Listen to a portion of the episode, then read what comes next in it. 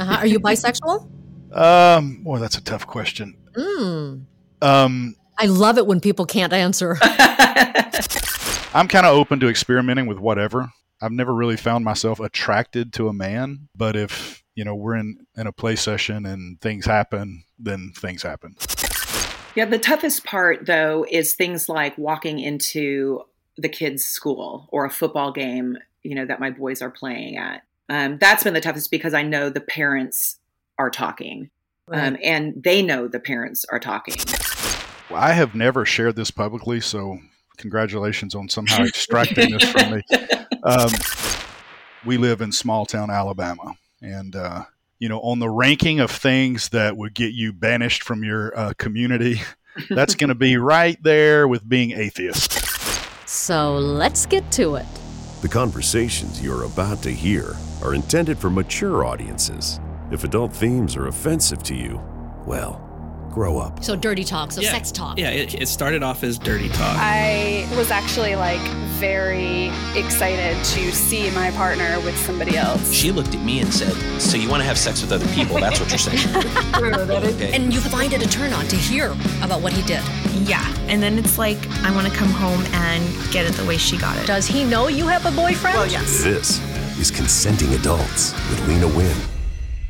Hi, everyone. A reminder that I'm relaunching my other podcast called Lena Win Unscripted, where we have conversations about other topics. Some of it's on sexuality, but we're also talking about other issues like career changes, office politics, online dating, kind of everything goes. Our latest episode is with Jamie Kennedy. I am starting to do new interviews, so if you have an idea for a guest or an issue, please find me on Twitter and let me know about it. I'm at Lena Win TV. Again, that's my other podcast called Lena Win Unscripted. I've added a link in show notes. My guests today are April and Scott. She's 43, he's 49. They own a CrossFit gym together, and they also have this really cool online training community called naughtygym.com. We're going to talk about that later. They've been together for about six years, have known each other for about 10 years. They actually started the relationship in the lifestyle. We don't have to go through the, you know, how did you broach the subject? Because you were both pretty open to it. How do you form a relationship with each other when you started open? Do you know what I'm asking? Yeah, so we were best friends before we even really got romantically involved. He communicates so beautifully that it was so refreshing. I had never been in a relationship with a man that communicated so well. My ex-wife would disagree. I think. well, you weren't a fit for her, you're a fit for me. But That's right. um and so it was kind of an easy thing to go into because we openly communicated about our fears, um, any reservations that we had. And there was so much trust there already um, that it was safe. Um, I knew if there was something I was uncomfortable with, it wasn't going to be an issue in our argument or anything like that. It was going to be received lovingly and we would communicate through it. we talked about everything and there were never you know a lot of times when couples don't have the ability to talk about all their sexual desires and fantasies and that sort of thing and, and that just came very easy for us which made the transition into the lifestyle much easier What were your fantasies? Ooh. Ooh. Uh, I uh, I think I, well I think I can speak for both of us when I say that they've probably evolved. I don't know that we ever had talk of a lot of specific fantasies that we wanted to go after as much as we talked at length about what things we weren't comfortable with. Even when we would have a bad experience, we would just you know regroup, talk about it afterwards and go, okay, well that's probably not for us. And it became so natural and easy for us that our line has continued to evolve and move and now where we weren't comfortable with very much at all to begin with now it's it's a lot i don't know freer Yeah, and it started simple. It started with let's go to this place and just be naked in front of people. Um, and then that was exciting and it gets you kind of sexually charged. And then the next time it was let's maybe have sex in front of people. And so it has, it's just kind of evolved through time. Okay. Now, do you guys have that thing where you get turned on watching your partner with other people? yes well i do Yeah, he does. I don't necessarily. I'm not at a place where I think I would just want to sit in the corner of the room and watch him have sex with someone. I enjoy like the togetherness of everybody doing it and we're kind of all sharing. But yeah, I don't want to just watch him have sex with someone without me being involved. Is that what you meant, Lena? Because yeah, I don't oh, really. Yeah. I don't really enjoy that as much either. I could do it, I guess, uh, but no, I like to be involved. But if she's next to me with somebody else, and I'm next to her, and I'm either with somebody else or involved with her and the other person, it does turn me on to see her with that other person. Yeah, mm-hmm. yeah. Okay. If you were to describe your play style right now, what is it? April. I don't even know what we would describe it as. um, what are you into? What What do you look for? What do you enjoy? Um, we like we would say situational, full swap situational. We are in the same room always. We, we never we don't play separate. And I'm bisexual, so if we're with a woman together or we're with another couple together, yeah, it's it's really situational. It sometimes I surprise myself. We'll go to an event and I'm like, I am definitely not doing this tonight. How many times have I said that? Yeah, that's almost that's almost a surefire way to guarantee we're going to do that exact thing. nice. And how about how about you? Are you uh, Scott? Are you? April sometimes seems to be uncomfortable answering that question. I, I'm kind of open for whatever at this point. I feel like our relationship is so strong that even if I go into a situation and an opportunity comes up that we have in the past not said we were interested in, if I get an inkling that she's interested, then I'm okay with it. And then after it's over, if we enjoyed it, great. We've got a new, uh, you know, a new thing that we like. If not, we just move on and say, well, hey, that's probably not for us next time. Yeah. So yeah, I'm open to full swap, soft swap, you know, groups, individuals, whatever. Uh-huh. Are you bisexual? um, boy, that's a tough question. Mm. Um, I love it when people can't answer. it's interesting in the lifestyle that this should be a you expect that the community itself is going to be incredibly open minded and accepting of all varieties of sexual play styles and preferences, but it isn't that way always. Um, there is still a bit of a stigma about bisexuality when it comes to men. Not with everybody, of course, but uh, there's still a little bit of that uncomfortable nature, evidenced by the fact that everybody on their dating profile says the man is straight.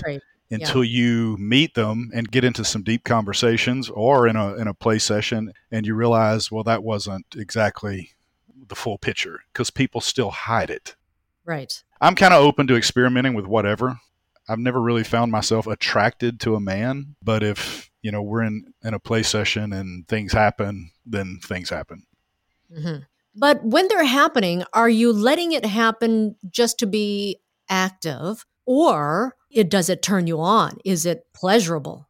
It does turn me on, uh, which is interesting in that. And it really turns me on. oh.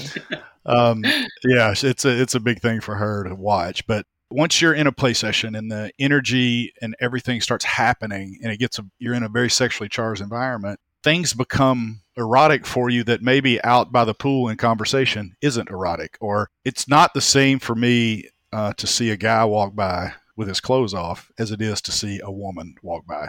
But I guess, uh, gosh, I'm sweating. Um, I guess, I guess in an actual sexual situation, it kind of all does it for me. Mm-hmm. Can I get personal? God dang, yeah, I guess. Yeah. So. All right. so, Scott, I want you to take a deep breath. Ready? Let's just breathe. Uh, what kind of bisexual activities um, have you done that you enjoy? Well, it's only been oral and very brief. Uh, Giving or receiving? Both. Mm-hmm. And yeah. and so and you're okay with it. It's sexy in the moment. Yes. Yeah, and again, it's it's odd. It's not something I go chasing, and or, or I see somebody and think, well, I'd like to have oral sex with that guy.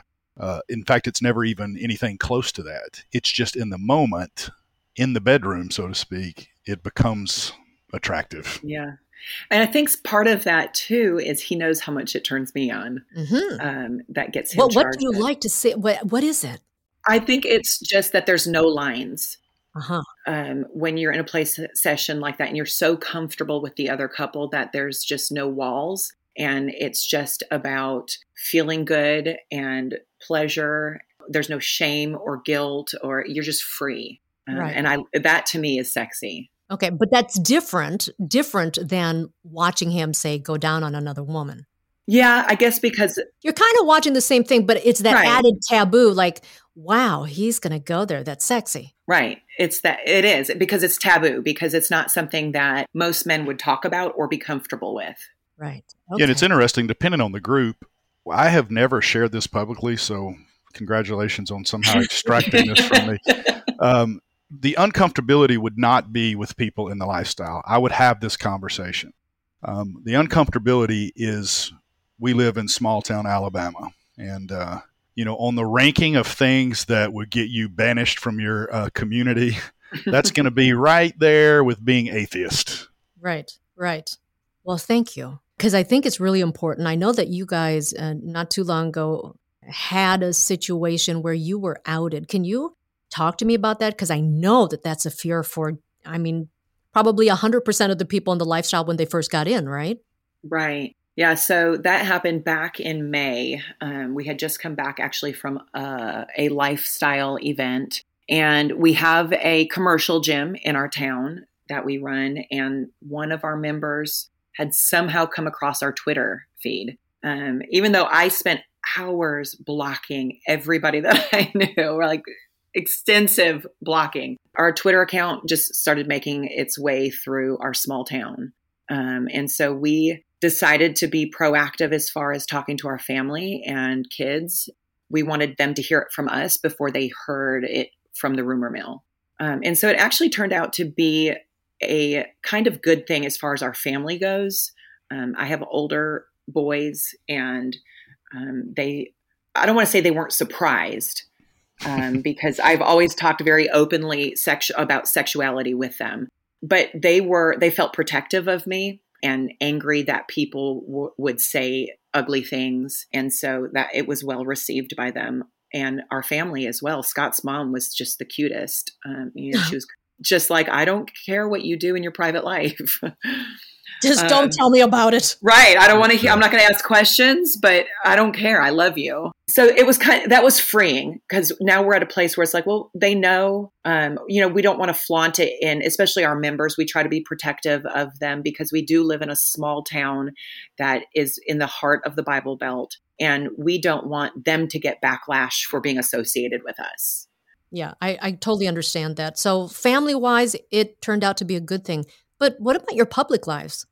Well, our business, our commercial gym business, has taken a hit. It's hard for us to directly measure how much of a hit. And of course, we were scared of that. But the last few months have been two or three of the worst months we've had. Uh, now, the business is still in good shape, and, and it's not like we're in jeopardy of losing it. And that's comfortable knowing that we feel like we've kind of weathered this and not lost the commercial gym because that was actually a fear of mine that it could be such a scandal that uh, people left in mass and, and we lose the gym. April was never scared that that could it would be that bad, but we have had an impact uh, negatively from it. And uh, I think we're on the other side of that at this point. I think we've kind of reached the bottom of that barrel, but uh, yeah, it, it, it definitely impacted us. Yeah, the toughest part though is things like walking into the kids' school or a football game, you know, that my boys are playing at. Um, that's been the toughest because I know the parents are talking, right. um, and they know the parents are talking. Um, so that's probably been the toughest part. But um, that, that's so sad. I mean, you know, everyone's got something they're hiding, right? And for someone to take any pleasure in outing someone or you know talking behind your back or just taking pleasure in gossiping and and making something that's so wonderful for you guys bad. I just uh I'm, that that really gets me. Yeah yeah. So what happened? Did, did a person found you? Did they confront you? Oh no. We didn't we didn't find out actually who started it until probably about a month after it all got started. Um, and it was a member at our gym who tried to get our coaches to leave and um, it, i mean just started a big uproar. And was they, successful at recruiting some members away from our gym to another one. Yeah. Oh that's awful. Now um, your twitter did you have your faces on there? No we didn't. And how the heck did this person like, i have no you? idea. I mean they I, am like, why are you so obsessed with us? Um, they really had to do some digging to find yeah. it. We still aren't sure how they found it. We don't show our faces. And really, anything you find on our Twitter is not pornographic. When we first started, I said, you know, I'm not going to show nudity on our public profiles just because I, in case something like this happens. So it's nothing you're not going to see on like the cover of Maxim or, mm. you know, a fitness magazine, something like that. The content might be a, a little bit different, but I'm not ashamed of any of the pictures or anything like that that we've posted on there. So I'm like, good. I hope they continue to watch it because. So whoever it is is really familiar with your abs. Right. right. Like he could recognize that bicep anywhere. Yeah. Well, and you know, it's stuff like because they don't understand what the lifestyle is. We've had a member leave because his wife was afraid I was going to try to sleep with him. And I'm like, look, you've been here for four years. Oh, don't flatter yourself. like, Uh, I'm, I'm, not going after your husbands. and raised in this town, I, you know, I've lived in this city my entire life. I understand where they're coming from because right. I used to be incredibly conservative, right wing Republican, super conservative religiously, and all that comes with that. And had this kind of thing happened to somebody else when I was that person, I would have had, unfortunately, the exact same responses that the people around us have had. So I get it. I don't like it. And I hate that I used to be that way. Mm-hmm. Uh, but um, that's why it was such a big fear for us to get outed and such a huge relief to know that the world didn't stop spinning once we did. Right. That's awesome. Um, let's talk about this naughtygym.com thing. Is that something that you started later or when did that come about? That came about during COVID. We had to shut down our commercial gym for about two and a half months. And during that time, we moved all of our members to online training. Um, we had two gyms at that time. Scott had one and I had one. And when we shut down for COVID, we were then stuck in the house for 24 7 with each other and we absolutely loved it we love working together and we work so well together um, and so when they told us we could reopen, um, Scott kind of had a crisis and uh, went to the bathtub, which is his thinking place. he takes very long baths. Oh. And made the decision that he was going to sell his gym so that we could work the other gym together full time. It was like a weird dread when we when they announced that we could open back up. We should have been excited, but I realized, well, this just means we're going back to our separate somewhat separate lives that we had been leading where you know in the morning we get up i go to one city she stays in our city and we see each other later that night and i didn't want to go back to it. So we made the decision to sell it. So but this but why is it naughty gym dot i'm wondering where the naughty came from. So since we learned to coach people online eh, because we were forced to during the quarantine we had built the systems and platform to do it with our commercial gym members. We thought well maybe we can continue to train people virtually as an extra revenue source since we're losing my salary from the other gym that we're selling. But everybody's trying that. Everybody wants to coach and train online. It's just hard to find a niche or to distinguish yourself unless you're a big name personality, and we aren't. So uh, we started thinking about well, how can we create our own niche? And one of the problems we'd always had with having two gyms is that we were so busy, we never got to do anything in the lifestyle. We say we've been kind of dabbling in the lifestyle for six years, but that meant maybe once a year, maybe twice a year, we got to go to a party or, or uh, some sort of hotel takeover or something. So not very frequently. Then the idea came up that, well, if we're going to train people remotely, could we target the sex positive community? Because one, they should want to look and feel their best and be as healthy as possible to be able to enjoy that type of lifestyle. Uh, two, they tend to skew a little older in that they're not a bunch of teenagers and 20 year olds. They're people with that have jobs usually they have a little more discretionary income than most because to participate in the lifestyle usually means a lot of travel. And uh, it just seemed like a great demographic, and it allowed us to kind of give back and be involved in the community more often where we hadn't been able to in the past. My conversation with Scott and April continues with more on their naughty gym and keeping fit and sexy as you age. That content is coming soon for our members. Check out buymeacoffee.com slash Lena Win for more info and you can find them at naughtygym.com. Okay, next time on Consenting Adults, A couple who's in what's called a total power exchange relationship talks about how BDSM activities can lead to mind blowing orgasms. Sometimes when I'm flogging her, she orgasms so frequently that by the time I roll her over, she's just dripping. Like literally, the, the, the fluids are just running down her legs. Wow. That's next time on Consenting Adults.